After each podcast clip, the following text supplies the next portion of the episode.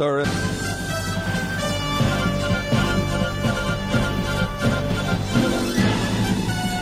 This is Viewpoint with attorney and author Chuck Crismier. Viewpoint is a one hour open line talk show confronting the issues of America's heart and home.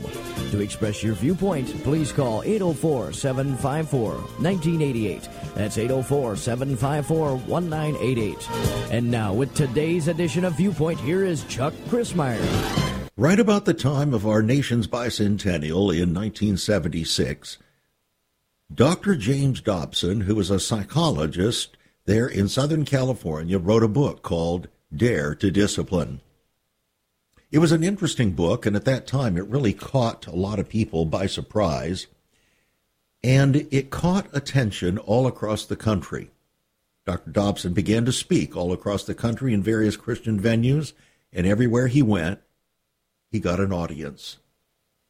Then his publisher, decided that this was very important and decided to underwrite a radio program. That radio program began in Pasadena or Arcadia, California, called Focus on the Family. It was a 15 minute weekly program, and he would record it and then would send in the tapes to uh, be edited and then published and aired across the country. Well, gradually, as many of you know, that program began to be aired every day.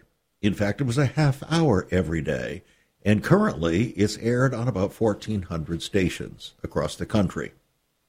That was Focus on the Family. It gave birth, actually, to an organization called Focus on the Family, became very, very well known as one of the strongest cultural warrior organizations in the country. At that time, my daughter, my oldest daughter and Dr. James Dobson's oldest son actually were dating at the age of 16 there in Pasadena, Arcadia, California.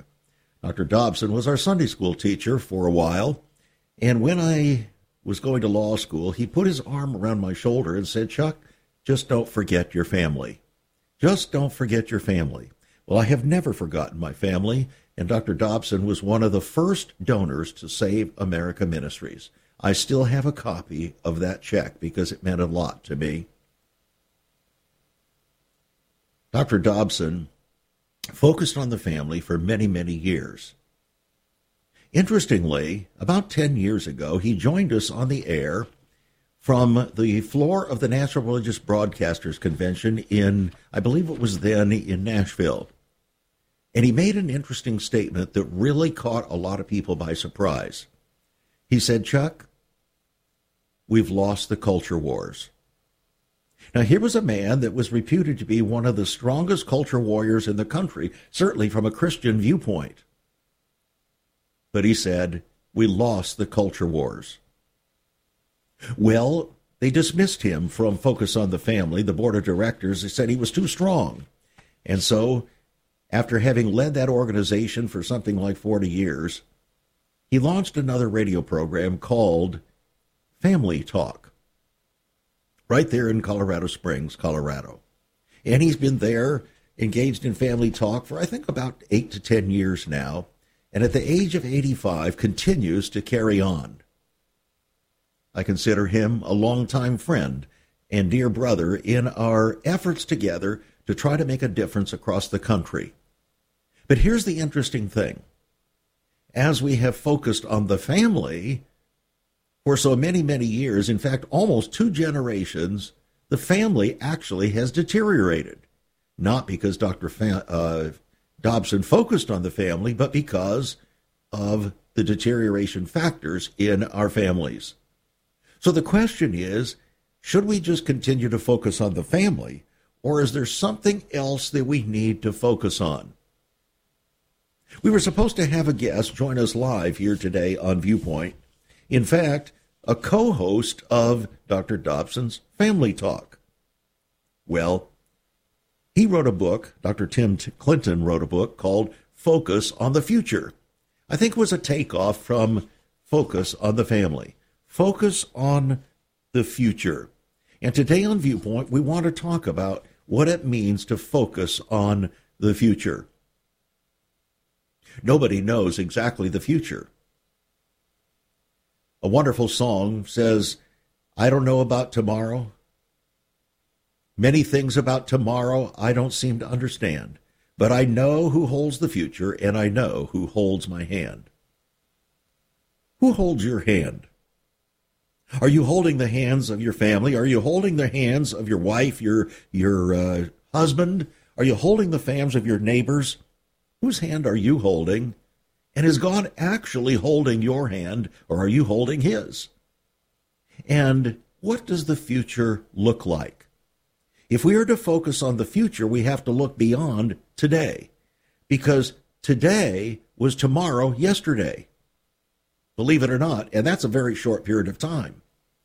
Unfortunately, so many of us are so busy looking at just tomorrow or even today that we forget about the future. As the song says, the future is not ours to see, que sera, sera. But that's not a biblical view. No, we are supposed to be future oriented. We are supposed to live without anxiety today. But we also should have a focus on the future. But what should that focus look like?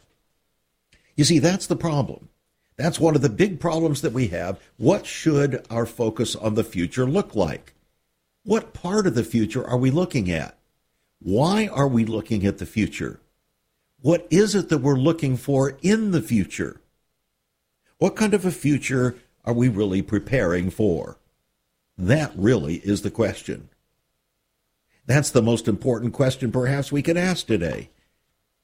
What are we preparing for in the future? I think many people believe that we have been given, uh, in one way or another a reprieve for a brief period of time to be able to, shall we say, reconnoiter, to recollect, to collect ourselves as a people in this country and to reassess our lives, to reassess where we're going, to reassess, reassess our purposes and our plans, our perspectives, and so on. But what is the fruit coming from that reassessment? is the reprieve actually producing something redemptive? Are we really expecting to restore the United States of America to supposedly its former glory as we envision it in our minds and our hearts? Is that what our real goal is? Is that what the focus on the future should look like? Or might it include doing what we can to build the future here in our country, but also have a much, much bigger perspective about an eternal future. All of that here today on Viewpoint. And so I'm glad that you've joined us. This conversation, is always, with ever increasing conviction, talk that transforms. Is there hope for our troubled land? How about the family? Where does that fit? And how about men? There's a war on men out there. We know there's a war on men, but what are we doing about it? And why does it matter? Is there hope for the healing of our souls? How can we stand guard for the next generation? And if there's an, exer- uh, an effort out there to exterminate the faith, what do we do? Are you and I preparing a bride made ready for the coming of the Lord? All of those right here on Viewpoint today. Once upon a time, children could pray and read their Bibles in school. Divorces were practically unknown, as was child abuse. In our once great America, virginity and chastity were popular virtues and homosexuality was an abomination. So what happened in just one generation? Hi, I'm Chuck Crismier, and I urge you to join me daily on Viewpoint, where we discuss the most challenging issues touching our hearts and homes. Could America's moral slide relate to the fourth commandment? Listen to Viewpoint on this radio station or anytime at saveus.org.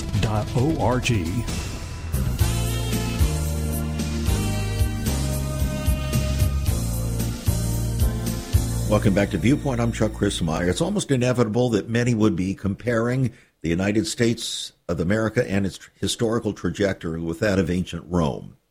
First, there was a Roman Republic, and then it became the empire with emperors that actually became virtual deities, at least from their own viewpoint, and demanded that they be seen as deities from the perspective of the Roman citizenship. But ultimately, as Rome grew in its power and its prosperity, it also began to deteriorate. Its deterioration came from the inside out largely. And as a result of its spread of its power, it actually required massive taxes of its citizens, oppressive taxes of its citizens, in order to keep the Roman legions functioning out there in the hinterlands to control the Roman Empire. Within the soul of Russia, excuse me, the soul of uh, Rome deteriorated. It deteriorated gradually over time until gradually the deterioration was so great, homosexuality became uh, exceedingly prominent. The deterioration of the soul of morality deteriorated to the point where there was almost no anchor for the soul in Rome, Christian or otherwise. In fact, the only real anchor for the soul in ancient Rome became the Christians who came up and were persecuted horrifically until the time of Charlemagne, excuse me, until the time of uh, Constantine. And so, we see ourselves very similar to what happened with ancient Rome. Interestingly, the barbarians came in and they began to attack, like guerrilla warfare, began to attack on the outskirts of ancient Rome and they gradually beat their way in and through the gates of Rome, just as we are seeing the assault coming in from our borders today. Some of it being welcomed in order for ulterior motives, power, perks, and position within our own government. So we are becoming the engines of our own destruction, aren't we? It's unbelievable. When you look at it from a, with an honest heart and an honest mind, it's hard to imagine what we're actually doing to ourselves and the kind of leaders that we actually have voted in ostensibly to power, supposedly to lead us and to guide us and to protect and to preserve the nation, to be and become the people that, well, God would have us to be and become. And then within that nation, we have the church. The church has always been seen as the lighthouse of the nation, hasn't it? But if the light goes out in the lighthouse, if the windows of the lighthouse become darkened and enshrouded by the smoke of sin and unrighteousness, even in God's own house, where is the hope of the light that's supposed to be shining through the church and professing Christians in our time? And then, as we see all this deterioration taking place, r- more rapidly than anyone would ever have believed, we then see a rise of ingratitude and unrighteousness occurring even among our youngest generations, the millennials and Generation Z. And so we live in an age of ingratitude. Some Americans are feeling uh, anger and disrespect for our country even though they live in the safest and most opportunity filled nation on the earth, in spite of our history. And as Dr. Tim Clinton, the uh, president of the American Association of Christian Counselors and co host of Dr. Job, uh, James Dobson's Family Talk, said, No one has expressed this problem better than Abraham Lincoln. Remembering back on March 30th, 1863, Lincoln rebuked, rebuked his generation for the same kind of ingratitude. And here's what he said But we have forgotten God.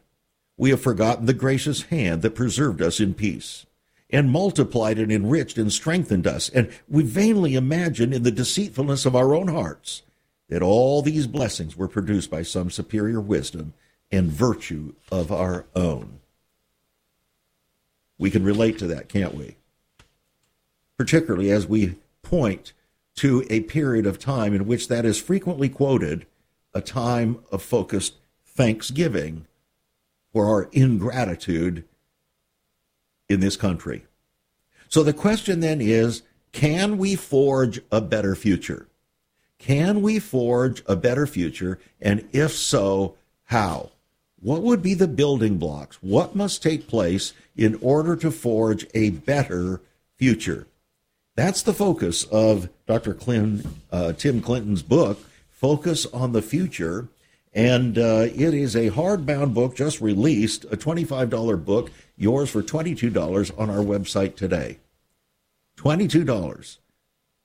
It is a very positive book, a book that is hopefully going to engender some hope among those who read for what we can and must do and be if we're to see a better future forged. $22 on our website, saveus.org. That's saveus.org. Give us a call at 1 800 SAVE USA. That's 1 800 SAVE USA. Or write to us at Save America Ministries, P.O. Box 70879, Richmond, Virginia 23255. Writing a check at $5 for postage and handling. Again, the title of the book, Focus on the Future. Focus on the Future. Again, when we go back to uh, the founding of Focus on the Family in 1977, which was uh, the year that I began running the second time for the state legislature there in Southern California. It began there with its flagship radio station by the same name, Focus on the Family, on KKLA in Los Angeles. That, my friends, is where this program began, right there in the very same milieu. In fact, it was one of the early supporters of this program who actually built the first headquarters there in Arcadia, California for Focus on the Family, Steve Lazarian, a dear brother. Dr. Dobson was both a prophet and a patriarch for the family, and the role that the family was going to make and had made in the heart of American culture. Unfortunately, the family in spite of all of his efforts, has deteriorated dramatically. The statistics prove it. So, what can we do today? What can you do? Simple things, perhaps, that we can do to begin to wage war against those who are waging war against the family. What positive things can you and I do other than writing letters and sending emails and so on, how can we lay a new and fresh foundation for our families? We might not be able to win the world. We might be able not to win the, the nation, but at least we can deal with our own family, can't we?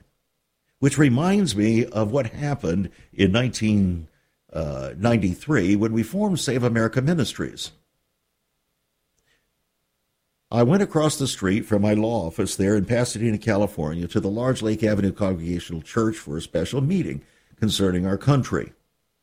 There, I ran into a former professor of mine from Azusa Pacific University, and he asked me, I said, Chuck, what are you now doing with yourself? And I said, Well, we just formed Save America Ministries as a nonprofit organization.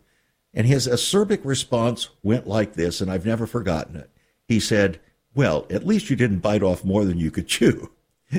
He's right. You know, uh, I can't save America. You can't save America. Dr. James Dobson obviously couldn't save America.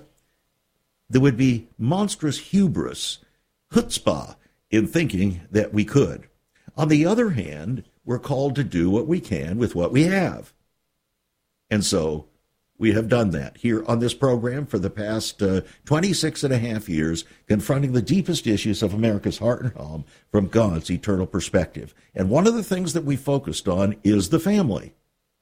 Now, one of the things that I want to specifically encourage all of our listeners to today, and the very same thing that Dr. Clint, excuse me, Tim Clinton has encouraged us to through his book, Focus on the Future, and that is the effect of the family dinner.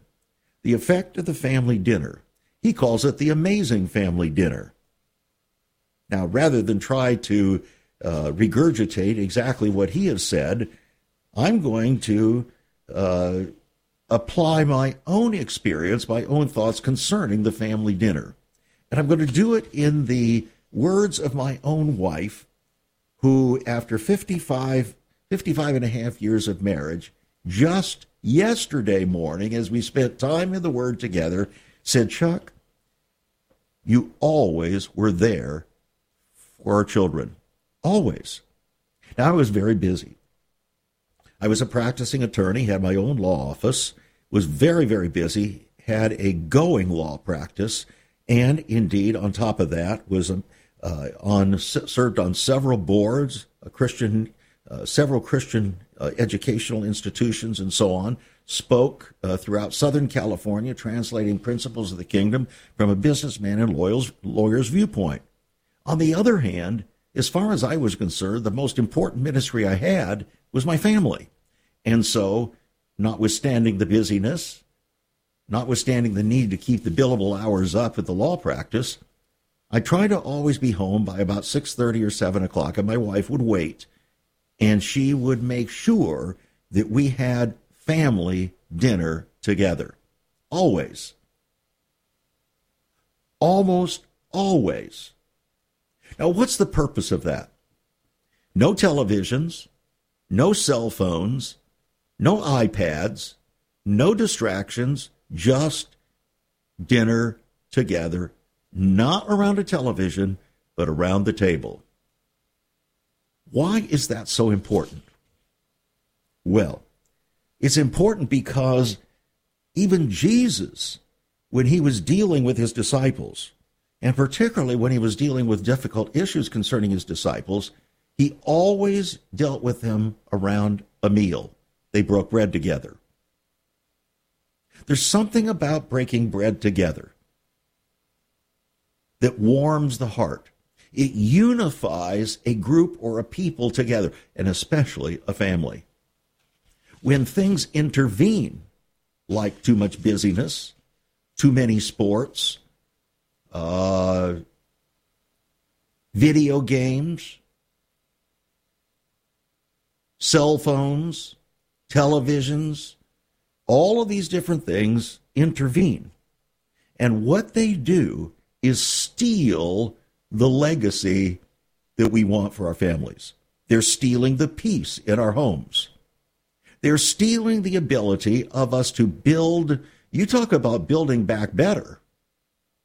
We need to build better from the first time. And the way we do that is by doing it God's way. We cannot continue to yield to the pressures of the culture that include all of these technological so called advances, good as they may be, and allow those to break down the most fundamental relationships that we have. If we really want to see our culture change, it has to begin with the culture within our families. And the simplest way to begin that is by insisting on and forming a culture of meals together every single evening, at the least.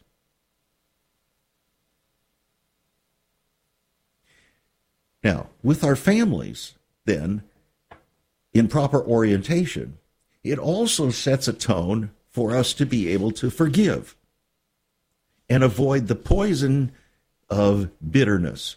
You know, a root of bitterness uh, digs deep and destroys not only the people that are bitter, but everybody around them.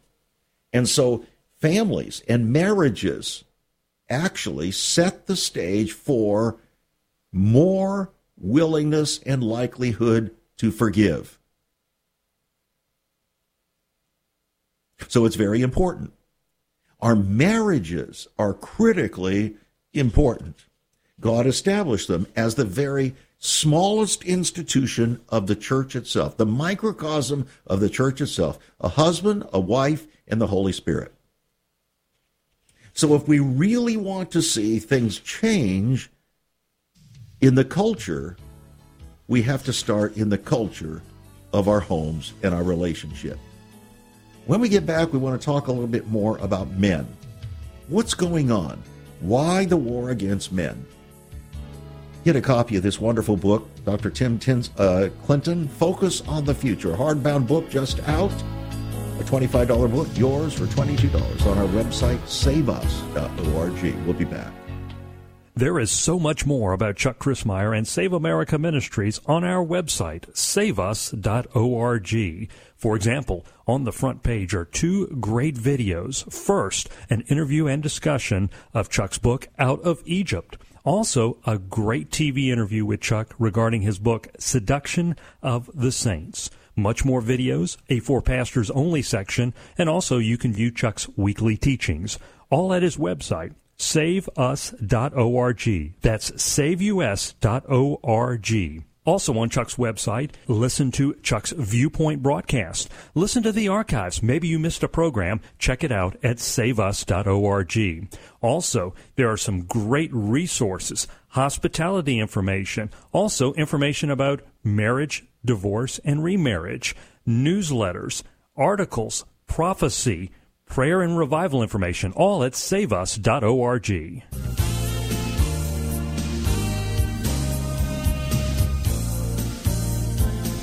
Again, I welcome you back to Viewpoint. We're taking a look today on Focus on the Future. What can we do practically, reasonably, within our own minds and hearts and our own the walls of our own household, our own attitudes, our own actions, things that we have control over what can we do to set the stage for a future that we would want our children and grandchildren to live in? On terra firma, that is, on this land. Then beyond that, thinking way beyond this land to realize that there's another land. No, it's not uh, terra firma as we know it. It's called the promised land. It's the euphemism for the kingdom of God, preparing us and our children, our grandchildren, and those that follow them for the kingdom of God. That is the bigger future. That's the future we must not look uh, look away from because that is the real future that God has in mind.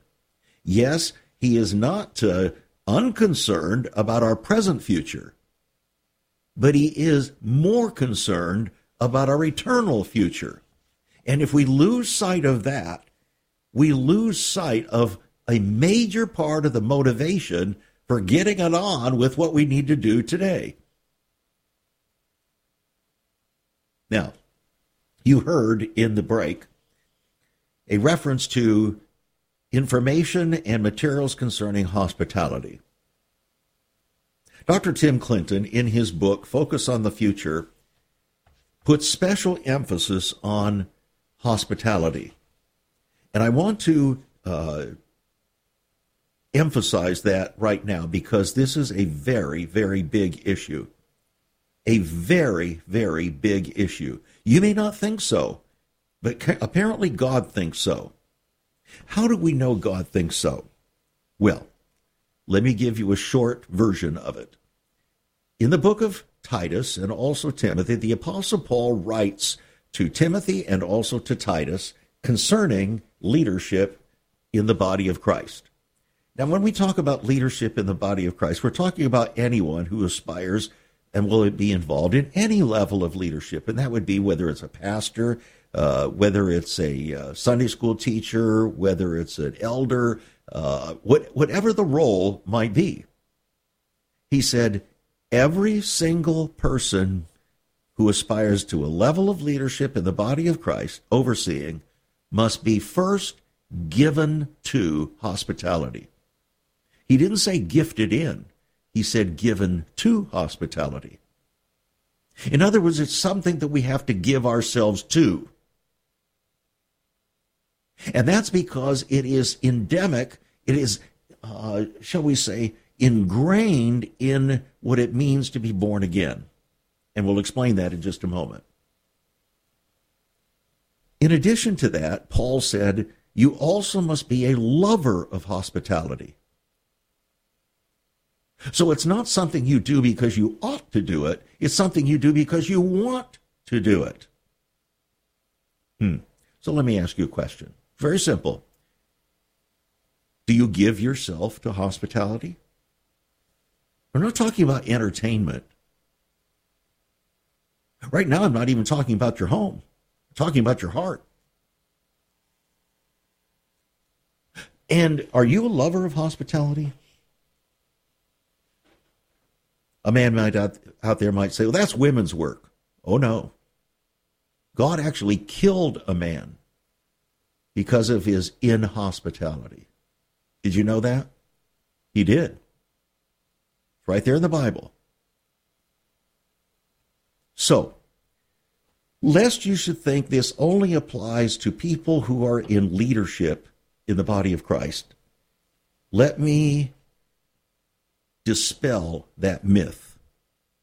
In Romans chapter 12, the Apostle Paul is talking about the characteristics of the normative Christian life. And among those characteristics, he says this given to hospitality. In other words, every believer, if they're a real believer, if they're truly following the Lord and have the Spirit of Christ, they will give themselves to hospitality. Not be gifted in, given to. Now, why is that? Here's the reason because hospitality is at the very heart of the gospel. Without hospitality, there is no gospel.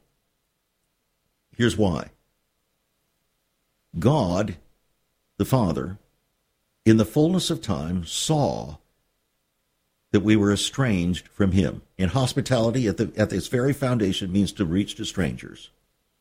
And in this world we live, everybody is a virtual stranger. Even husbands and wives are strangers from themselves. Parents are strangers from their children. It seems like the whole world is estranged. And technology is not helping that matter. They call it social media, but actually it's doing just the opposite. So here's God in the fullness of time, seeing that we were estranged from Him, and so with His great heart of hospitality, He opened it to extend His hand of hospitality into what seemed to be a God forsaken place called planet Earth. And instead, extending his hand, he sent forth in the fullness of time his only begotten Son, full of grace and truth, to extend a message to you and to me. What was that message? Well, in John chapter 14, Jesus said this I go to prepare a place for you, that where I am, there you might be also. Jesus extended an invitation to the Father's home that's why it is absolutely an essential ingredient to the Christian faith to be a doer of hospitality. Now let's put this in the greater context. The Apostle Peter said this The end of all things is at hand. Therefore, use hospitality without grudging. Peter put hospitality in the context of preparing for the future. The second coming of Christ. The end of all things is at hand. He caused hospitality to become one of the key ingredients for preparing, focusing on the future. So, it was about 30 years ago that the Lord put on my heart as we were leading a, a group there in Southern California in a, a large growing congregation, a message called Hospitality from the Heart. It was a 13 week series that we did. It had such a profound effect on the congregation. I mean, everybody could see. It was unmistakable, the effect that it had. And so people were be- beginning to say, You've got to write a book. You've got to write a book. You've got to write a book. Well, then the Lord left us, talk, uh, called us to leave California to go to the birthplace of the nation, uh, Richmond, Virginia, where we launched this uh, radio program. And from there, we actually wrote the book, my wife and I. It's called The Power of Hospitality the power of hospitality. An open heart, an open hand, and an open home will change your world. Now, I want to make that book available to you because it is a life changing book for your life, your life as a married couple, your home, your vision for the future, your vision as a Christian, for your children and for your grandchildren to embrace this understanding with you. It became, becomes a kind of hands on Christian living. The founder of a large Christian nonprofit ministry uh, down in Houston, Texas, got a, co- a, copy of this book many years ago, Hospitality, uh, The Power of Hospitality. And he called me a couple of years ago and he said, Chuck, that book is so critically important to our ministry that I read it at least once a year. The Power of Hospitality. Jack Hayford endorsed that book. And he said, Chuck, this matter of hospitality is so critical, so critical for our times. And if these leaders feel that way, and God feels that way, just maybe you and I should feel that way too. So if you want to become a doer of the word and not just a hearer only, and really begin to make a difference where you are, to bloom where you're planted, and to catch a vision for what that might be, what that might look like, I urge you to get a copy of The Power of Hospitality. It's a uh, it's on our website. Fifteen dollars. We'll put it in your hands. We've never raised the price on it. We could, probably should have, but we haven't. $15, we'll put it in your hands. It's on our website, saveus.org. Saveus.org. You can call us at 1 800 SAVE USA. That's 1 800 SAVE USA, or write to us at Save America Ministries. P.O. Box 70879, Richmond, Virginia 23255. Writing a check at $5 for postage and handling. Now, let's get back to the Father to the to the man. Man not mankind, but men have been under profound attack for the past 20 years, 25 years. No question about it. Sometimes it comes in the form of attacking patriarchy. One famous a- uh, actress, when she was receiving an award just uh, four or five years ago, gave an address, and she says, Down with patriarchy. Down with patriarchy. That's the spirit of the age. To diminish men and diminish the role that men are supposed to have, the God given role that men are to have to lead their families, to lead their sons and their daughters, and to provide and protect and lead their wives. Let's talk about that for just a moment when we get back the war on men, and how to focus on the future.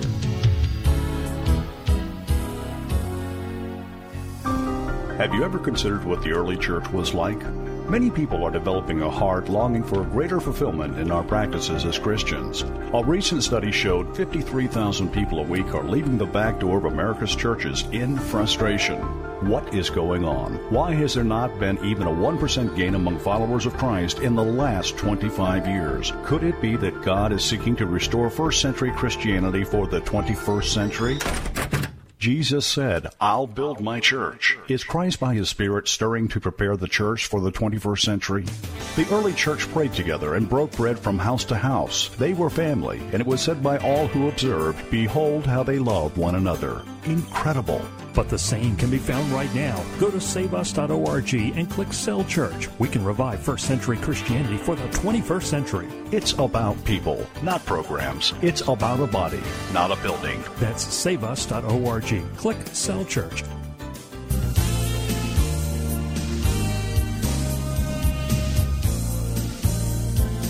Masculinity in the past 25 years has been increasingly presented as a disease, a blight on mankind, on humankind.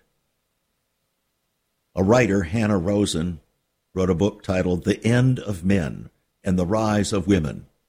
Another woman wrote, Manning Up how the rise of women has turned men into boys. That's what's happening. Men being turned into boys. They're being intimidated. They're being called toxic. They're being called dangerous, destroying our civilization. And in fact, the opposite is true. Isn't it interesting that twice in the Old Testament, the Bible says that when a country or a civilization declines dramatically, women and children will rule over them. I didn't say that. That's what the Bible says. Women and children will rule over them. God intends for men to take a leadership role, not to demean women, but to take a primary leadership role as men.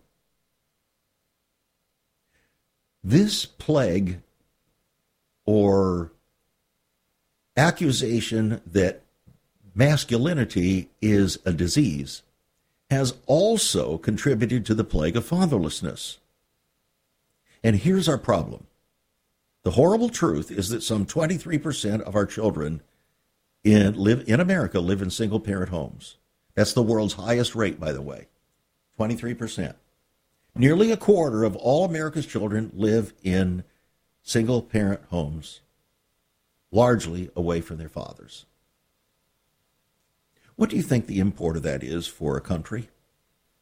What do you think the import is for a sense of security among our children and grandchildren and young men and young women as they grow up? It's contributing, by the way, massively to unwed pregnancies. It's contributing hugely. Let me let me just share some of this with you. 85% of all children with behavioral disorders come from fatherless homes. 90% of all homeless and runaway children come from fatherless homes. 71% of all high school dropouts come from fatherless homes. 75% of all teens in treatment for chemical abuse are from fatherless homes. 80% of rapists motivated by misplaced anger come from fatherless homes. 70% of juveniles in state institutions are from fatherless homes. 85% of all youths in prison are from fatherless homes. What does that say to you? Children from fatherless homes are five times more likely to commit suicide. 20 times more likely to have behavioral disorders. Wow. Now, let me ask you a question. Do you think that seeing the devastation that is occurring in the land of the free, increasingly becoming only the home of the brave, largely because of fatherlessness, do you not think that God would be concerned about that? And if God is concerned about that and has expressed concern about it, don't you think it would be something that we ought to do something about if we had any hope for the future, if we had any focus on the future, both temporally, that is, sometime for the next year to 10 years, and eternally? I would think so. So why is it we don't? Why is it that even our pastors and preachers won't get to it? They mealy mouth about it. They're so concerned about offending women that they offend the men and God continuously. So, what can or should we do? Several years ago, as I was driving my car, the Lord spoke to my heart that He had something to say about this. He brought to my attention Malachi chapter 4 that before the great and terrible day of the Lord, he would send forth the spirit of Elijah the prophet to call the hearts of the children to the fathers and the hearts of the children to the fathers, lest I strike the earth with a curse. And then, as I was considering that, I realized that that was the next to last message that God, in His mercy as a father, brought to the world before judgment would fall upon our world by the wrath of God. The last message is in Revelation chapter 14, where an angel delivers that message saying, Fear God, glorify Him, and worship Him that made heaven and earth. Simple as that. and then the end comes. So God apparently, as a loving and compassionate father, is concerned and knew what the condition would be just before the second coming of Christ. That there would be a war on men, and in addition to that, fatherlessness would increase dramatically. Not just the absence of fathers in the home, but the absence of godly fathering in the home by men who were in the home and not truly fathering their children. So, I felt God giving me a mandate to write a book called Hearts of the Fathers Leaving a Legacy That Lasts. It's about not only leaving a legacy that lasts for the next five or ten years, but to leave an eternal legacy. What does that look like? How can men catch a vision for that in our time when it seems that the whole world and the culture is against them? That's what that book is about.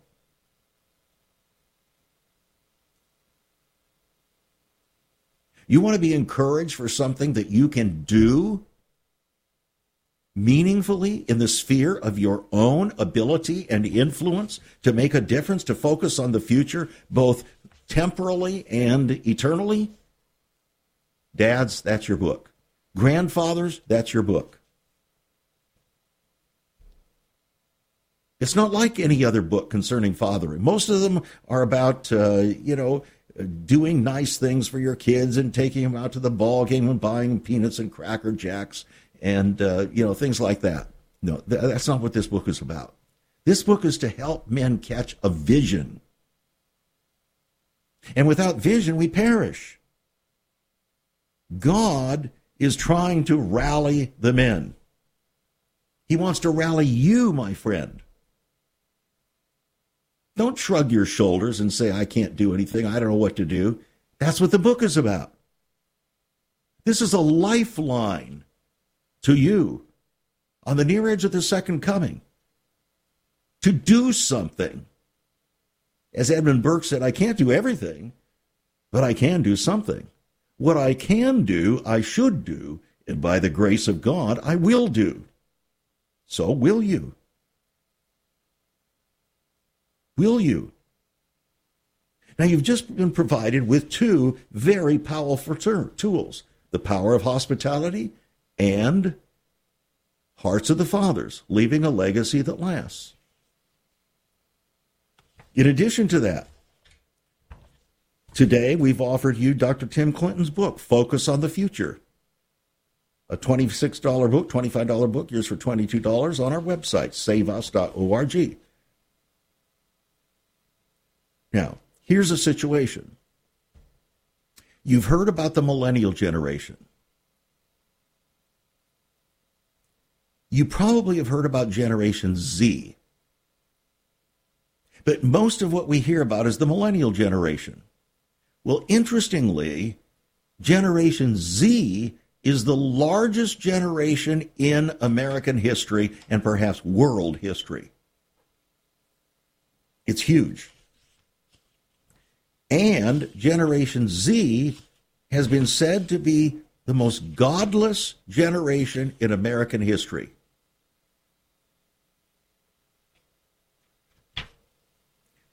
Thirty some percent of the entire world's population now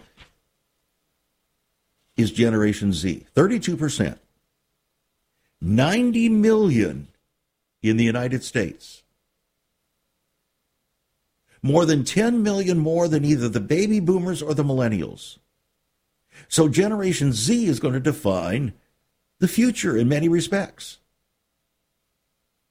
What does that look like? If Generation Z is the most godless generation in American history, and we can well understand why that might be, because of the children of the millennials and their parents.